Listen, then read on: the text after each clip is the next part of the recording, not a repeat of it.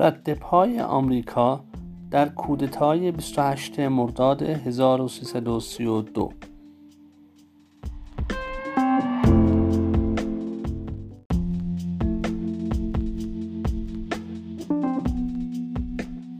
خاطرات اشرف پهلوی گوینده حسین رسولی.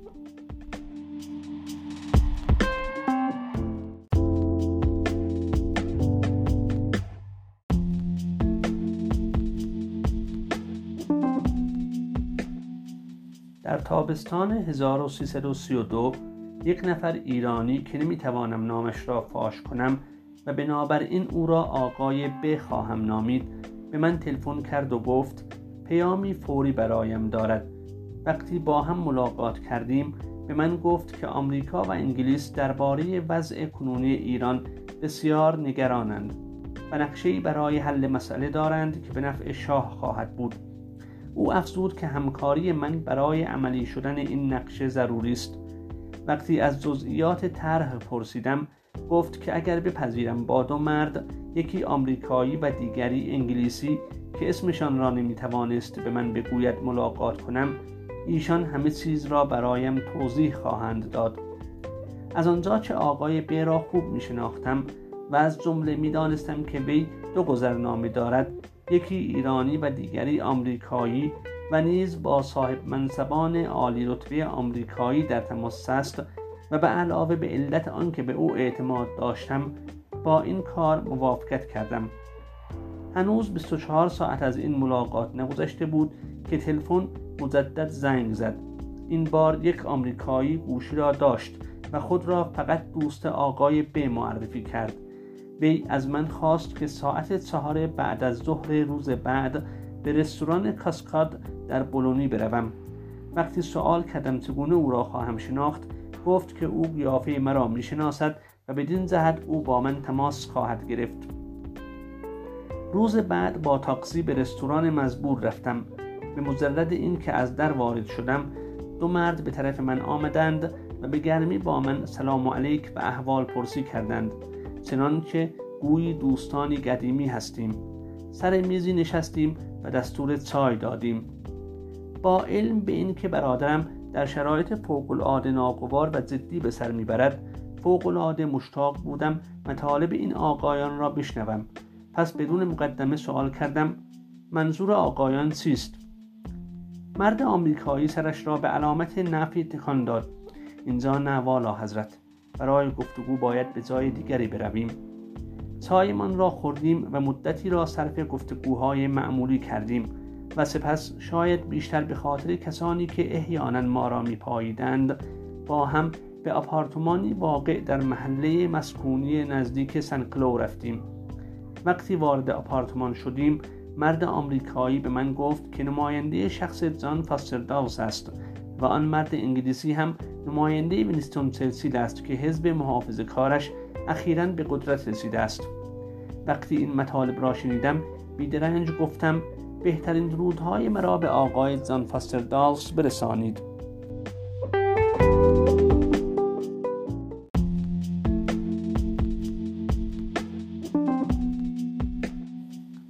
فردای آن روز یک سبد بسیار بزرگ گل برای من رسید.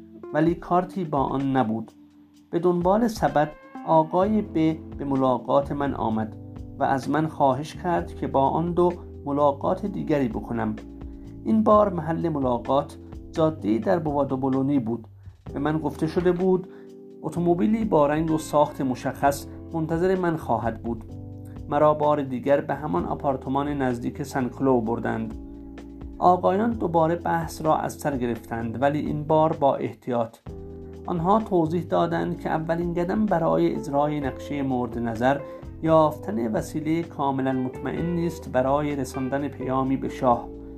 و چون شخص حامل پیام بایست بسیار قابل اعتماد باشد تا هیچ نوع امکانی برای درز کردن خبر وجود نداشته باشد به فکر من افتاده بودند.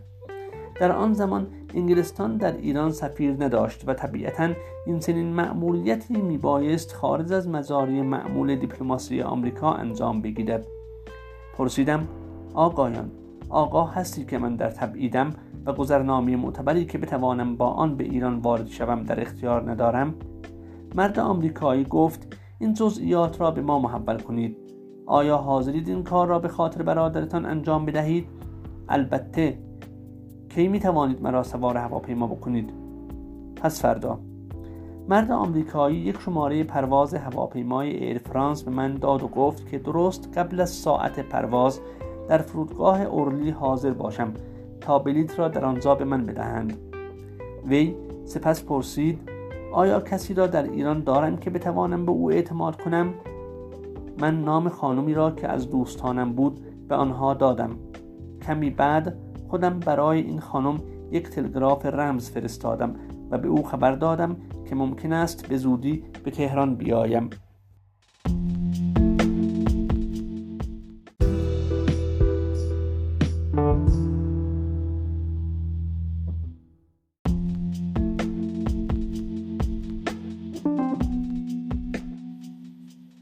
دو روز بعد در یک روز بارانی مرداد ماه در حالی که کت دامن خاکستری رنگ پوشیده بودم و چمدان کوچکی در دستم بود به ترمینال خروجی فرودگاه اورلی رفتم فورا احساس کردم که در آنجا تنها نیستم زیرا باربری به من نزدیک شد چمدان مرا گرفت و به من گفت که به دنبال او بروم نگاهی دزدیده به اطراف کردم و متوجه شدم که عملا گروهی به دور من یک حلقه حفاظتی تشکیل داده اند.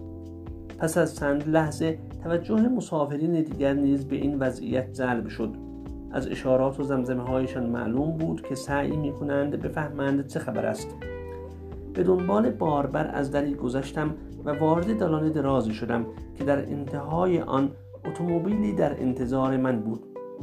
سوار اتومبیل شدم و با آن مستقیما تا پلکان هواپیما رفتم. در آنجا به من کارت عبور داده شد. و با کتی که بایستی به برادرم برسانم. به مجردی که در هواپیما بر روی صندلی نشستم متوجه دو مردی شدم که آشکارا مأمور حفاظت من بودند. یا بهتر بگویم مأمور حفاظت پاکتی بودند که با خود داشتم. هواپیما سر وقت پرواز کرد. من از اینکه هواپیما تأخیر نداشت احساس آرامش کردم. سه در تهران حکومت نظامی برقرار بود و اگر پس از تاریکی به تهران می رسیدم ممکن بود وسیله‌ای برای رسیدن به منزل وجود نداشته باشد.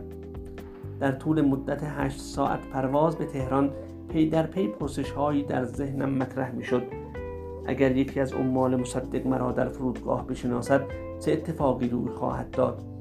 اگر بازداشت بشوم چه می شود چگونه ورود غیرقانونی خود را به ایران توضیح کنم؟ و به خصوص که در گذرنامه من مهر خروج از فرانسه نیز زده نشده بود. اگر مرا در فرودگاه بگیرند این نقشه به کلی به هم می‌خورد. ممکن است یک فاضعه سیاسی به بار و مصدق سلاح دیگری برای خلع شاه به دست بیاورد.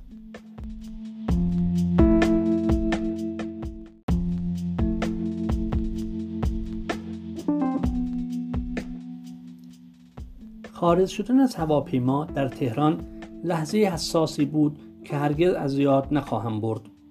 به فکر خودم نبودم و بر جان خود نیز بیمناک نبودم ولی هدف آنقدر مهم بود که هنگام فرود آمدن از پلکان هواپیما از سر تا پا می لرزیدم. اولین کسی را که دیدم خانمی بود که برایش تلگراف مخابره کرده بودم.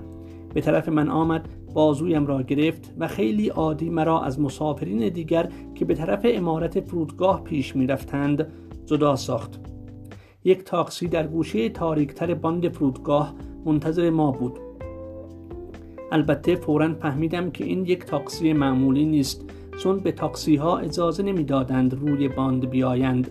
به علاوه به نظر می رسید که راننده تاکسی دوست مرا خیلی خوب می شناسد این بار نیز بدون اینکه تشریفات گمرکی را به جای بیاورم از فرودگاه خارج شدم و باز هم در تمام این مدت نفسم را در سینه حبس کرده بودم.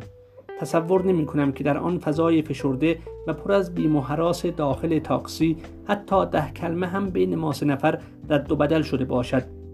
سه حالا اگر کسی ما را می شناخت و ما را متوقف می کرد هر سه نفرمان به سرنوشت وخیمی دوچار می شدیم مرا مستقیما به منزل یکی از برادران ناتنیم در محبتی سعدآباد بردند.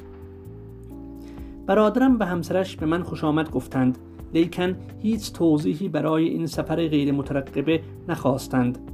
به من گفتند که حال شاه خوب است ولی اوضاع سیاسی در تهران بسیار متشنج و اختلاف بین برادرم و مصدق به مراحل بحرانی رسیده است. هنوز نیم ساعت از برودم نگذشته بود که خدمتکاری سراسیمه وارد اتاق شد و گفت که فرماندار نظامی تهران می‌خواهد مرا ببیند. فرماندار نظامی وارد شد. سلام نظامی داد و گفت بالا حضرتا برود شما به تهران به نخست وزیر اطلاع داده شده است. بدین سبب به هواپیمای ایر فرانس دستور داده شده است که برای بازگرداندن فوری شما از کشور در فرودگاه منتظر بماند.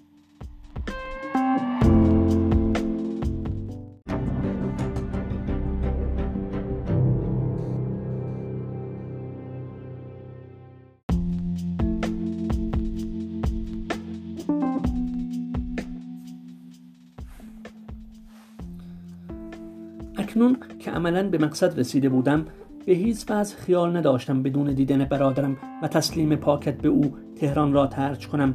پس تصمیم گرفتم و دل به دریا زدم و پیه همه چیز را به تنم مالیدم و به او گفتم به اربابت بگو به جهنم برود. من یک ایرانیم و تا که مایل باشم در کشورم اقامت خواهم کرد. من به ایران برگشتم تا برای مخارز بیمارستان پسرم پول تهیه کنم. اگر می‌خواهید مرا بازداشت کنید بفرمایید من اینجا هستم ولی او نمی‌تواند به من دستور بدهد که مملکتم را ترک کنم. فرماندار نظامی بدون اینکه حرفی بزند مرا ترک کرد. یک ساعت بعد دوباره برگشت و گفت مطالب شما را به نخست وزیر گفتم.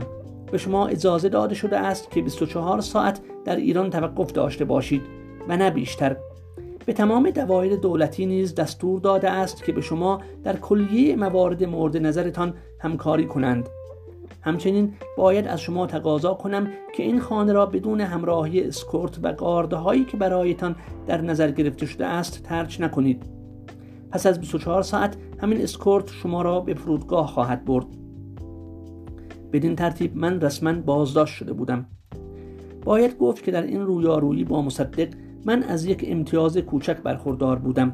حفاظت مجموعه کاخهای سعدآباد اصولا به عهده افراد گارد شاهنشاهی بود که از دیرباز به شخص شاه و خانواده سلطنتی وفادار بودند فرماندهی گارد شاهنشاهی نیز در این زمان با سرهنگ نعمت الله نصیری از افسران بسیار مطمئن گارد بود.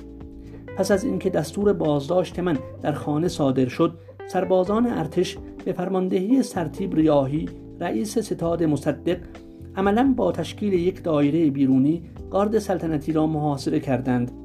البته من می‌دانستم که اگر این سربازان بخواهند برای دستگیری و اخراج اجباری من به محبته کاخ وارد شوند با مقاومت افراد گارد روبرو خواهند شد.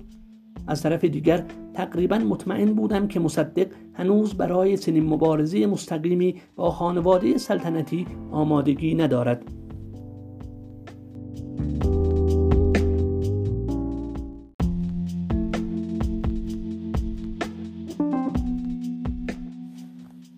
عصر همان روز ابوالقاسم امینی وزیر دربار که از ایادی مصدق بود با شاه ملاقات و او را قانع کرد که برای آرام ساختن مصدق بهتر است شاه طی یک بیانیه رسمی اعلام دارد که از ورود من به ایران که با خطوط درشت در کلیه روزنامه ها چاپ شده بود بی اطلاع بوده است اعلامیه‌ای که در روزنامه ها چاپ شد و از رادیو پخش گردید به این شرح بود در بار سلطنتی ایران اعلام می دارد که والا حضرت اشرف بدون کسب اجازه و توافق قبلی اعلی حضرت همایونی به ایران وارد شده اند.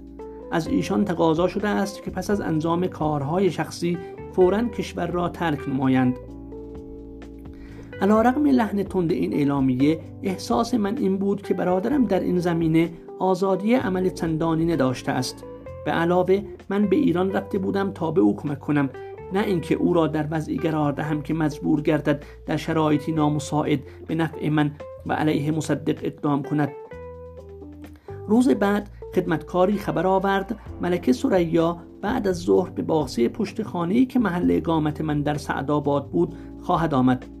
از پنجره بیرون را می پاییدم و به محض اینکه زن برادرم را دیدم به خارج رفتم و به سرعت پاکتی را که با خود آورده بودم به او دادم و بیدرنگ به درون خانه بازگشتم. هنوز هم نمی‌توانم محتوای این پاکت سرنوشت ساز را فاش کنم. اقامت من در ایران نه روز دیگر به طول انجامید. ظاهرا برای اینکه به مسائل مالی و شخصی خود رسیدگی کنم. در آن چند روز سعدآباد که اساسا محل اقامت تابستانی خانواده سلطنتی بود گلعه شخصی من شده بود. گرچه در این مدت نتوانستم برادرم را ببینم زیرا هر ملاقاتی بین ما خطرناک می نمود اما دیدار سایر اعضای خانواده برایم آرامش بخش و با ارزش بود. البته آرزوی واقعی من این بود که بتوانم در کنار برادرم بمانم و در نشیب و فراز زندگیش با او سهیم باشم. ولی می‌دانستم که برای من تنها راه معقول بازگشت به تبعید است. درست ده روز پس از ورود به ایران اسکورت نظامی مرا تا فرودگاه مهرآباد و هواپیمای ایر فرانس که مرا به پاریس برگرداند بدرقه کرد.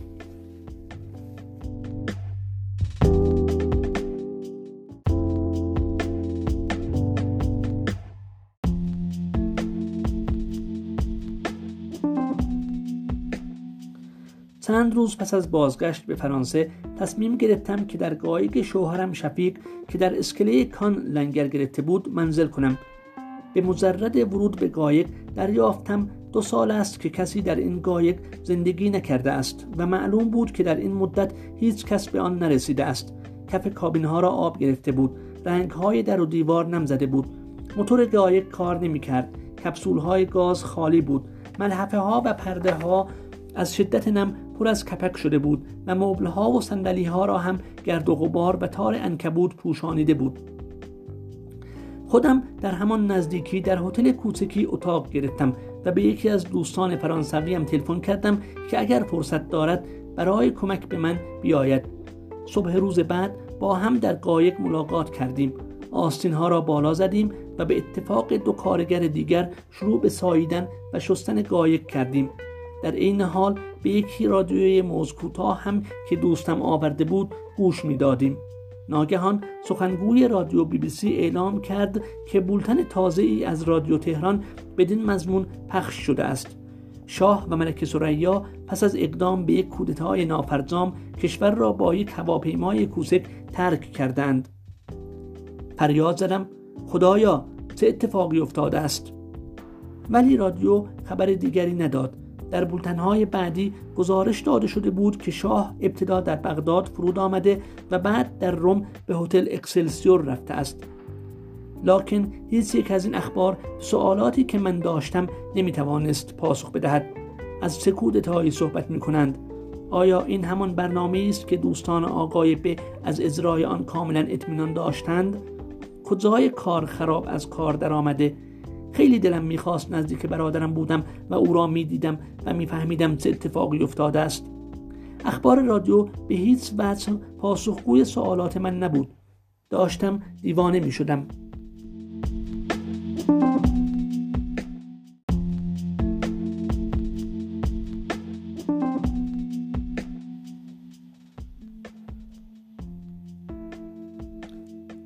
صبح روز 27 مرداد به هتل اکسلسیور تلفن کردم. برادرم گفت کودتایی در کار نبوده است ولی در تلفن بیش از این نمی‌تواند چیزی به من بگوید. گفتم در روم به او ملحق خواهم شد. به محض اینکه گوشی را گذاشتم به یکی از دوستان فرانسویم تلفن کردم. گفتم باید هر چه زودتر به روم بروم. به چه ترتیب عمل کنم؟ گفت مگر نمیدانی که تمام وسایل نقلیه اعتصاب کردند اینجا نه هواپیمایی هست و نه ترنی. گفتم به هر صورت باید به روم بروم و چون نمی شود پیاده این راه را طی کرد پس باید فکری کرد. گفت پژو من اتومبیل بسیار سریع است. اگر میل داشته باشید میبرمتان. اگر این کار را برایم بکنید از شما بسیار ممنون می‌شوم. کی می‌توانیم حرکت کنیم؟ چند ساعت به من فرصت بدهید تا اتومبیل را سرویس بکنم و بنزین بزنم. آن روز ساعت دوی بعد از ظهر سپار مرز ایتالیا شدیم. وقتی از نیس گذشتیم تازه متوجه شدم که ویزای ایتالیا ندارم. پرسیدم فکر کنید وقتی به مرز برسیم مشکلی پیش خواهد آمد؟ لحظه ای فکر کرد بعد گفت تصور می کنم که بتوانیم از مرز عبور کنیم. مأمورین مرزی معمولا اتومبیل و راننده را کنترل می کنند و چون من فرانسوی هستم احتمالا مزاحممان نخواهند شد. وقتی به مرز ایتالیا رسیدیم باران به شدت میبارید و افسر نگهبان به هیچ وجه علاقه به خارج شدن از سرپناهش نشان نداد. دوستم از اتومبیل پیاده شد و کارت شناسایی خود را نشان داد و مأمور مرزبانی هم از داخل سرپناهش با دست به ما علامت داد که عبور کنیم.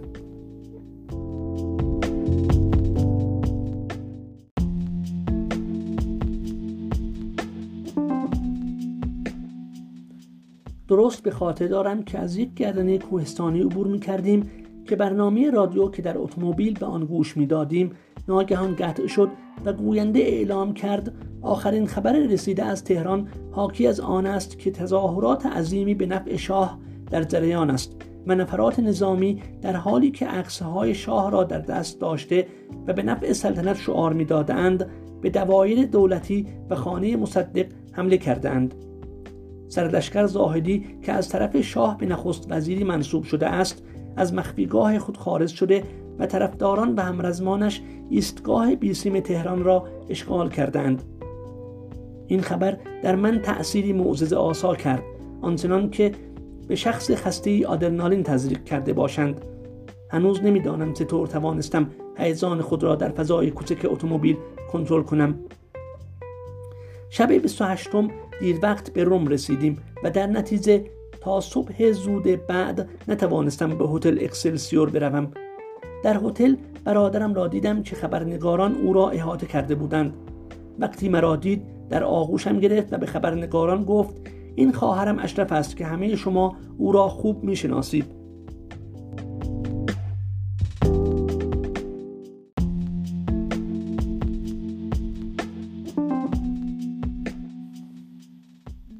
وقتی تنها شدیم او جریاناتی را که از 22 مرداد یعنی روز صدور فرمان انتصاب زاهدی و برکناری مصدق تا آن روز اتفاق افتاده بود برایم شرح داد. وظیفه بسیار خطیر ابلاغ فرمان را به فرماندهی گارد سلطنتی سرهنگ نصیری محول کرده بود. وقتی نصیری فرمان را برای ابلاغ به نخست وزیری می‌برد مصدق او را بازداشت می کند و اعلام می دارد که کودتای شاه شکست خورده است. پس از آگاهی از نافرمانی و تقیان مصدق برادرم که در آن موقع در کناری دریای خزر به سر می برده است همراه با سریا با هواپیمای خصوصی کوچکش به بغداد پرواز می کند روزهای پس از این واقعه بسیار سخت و پرتشنج بوده است. زیرا اگر قرار بر این بود که مصدق در نقشه خود در مورد برکناری شاه موفق نگردد مردم میبایست به نحوی از حقایق امور آگاه می شدند و می‌دانستند که به راستی چه اتفاقی روی داده است. به نظر می رسید که آژاکس نقشه که آقای ب در پاریس به آن اشاره کرده بود در این هنگام به موقع اجرا گذارده شده است. از سال 1332 به بعد در مورد طرح آژاکس مطالب زیادی نوشته شده است. در این نوشته ها بیشتر بر این موضوع تاکید شده است که آژاکس عبارت بوده است از یک سلسله عملیات نظامی از طرف سازمان اطلاعات آمریکا سیا برای بازگردانیدن گهری شاه به تخت سلطنت. تا آنجا که من اطلاع دارم آژاکس عملیات نظامی نبوده بلکه در واقع عبارت بوده از نوعی عملیات اطلاعاتی. هزینه سیا در این عملیات ضد کودتا بیش از 60 هزار دلار نشد. گرچه بعدا معلوم شد آمریکاییان حاضر بودند تا یک میلیون دلار هم برای برکناری مصدق خرج کنند. پس از اینکه مدتی با برادرم بودم تصمیم گرفتم پیش از خاتمه دادن به دوران تبعید برای حل و فصل کارهایم چند روزی به کان بروم.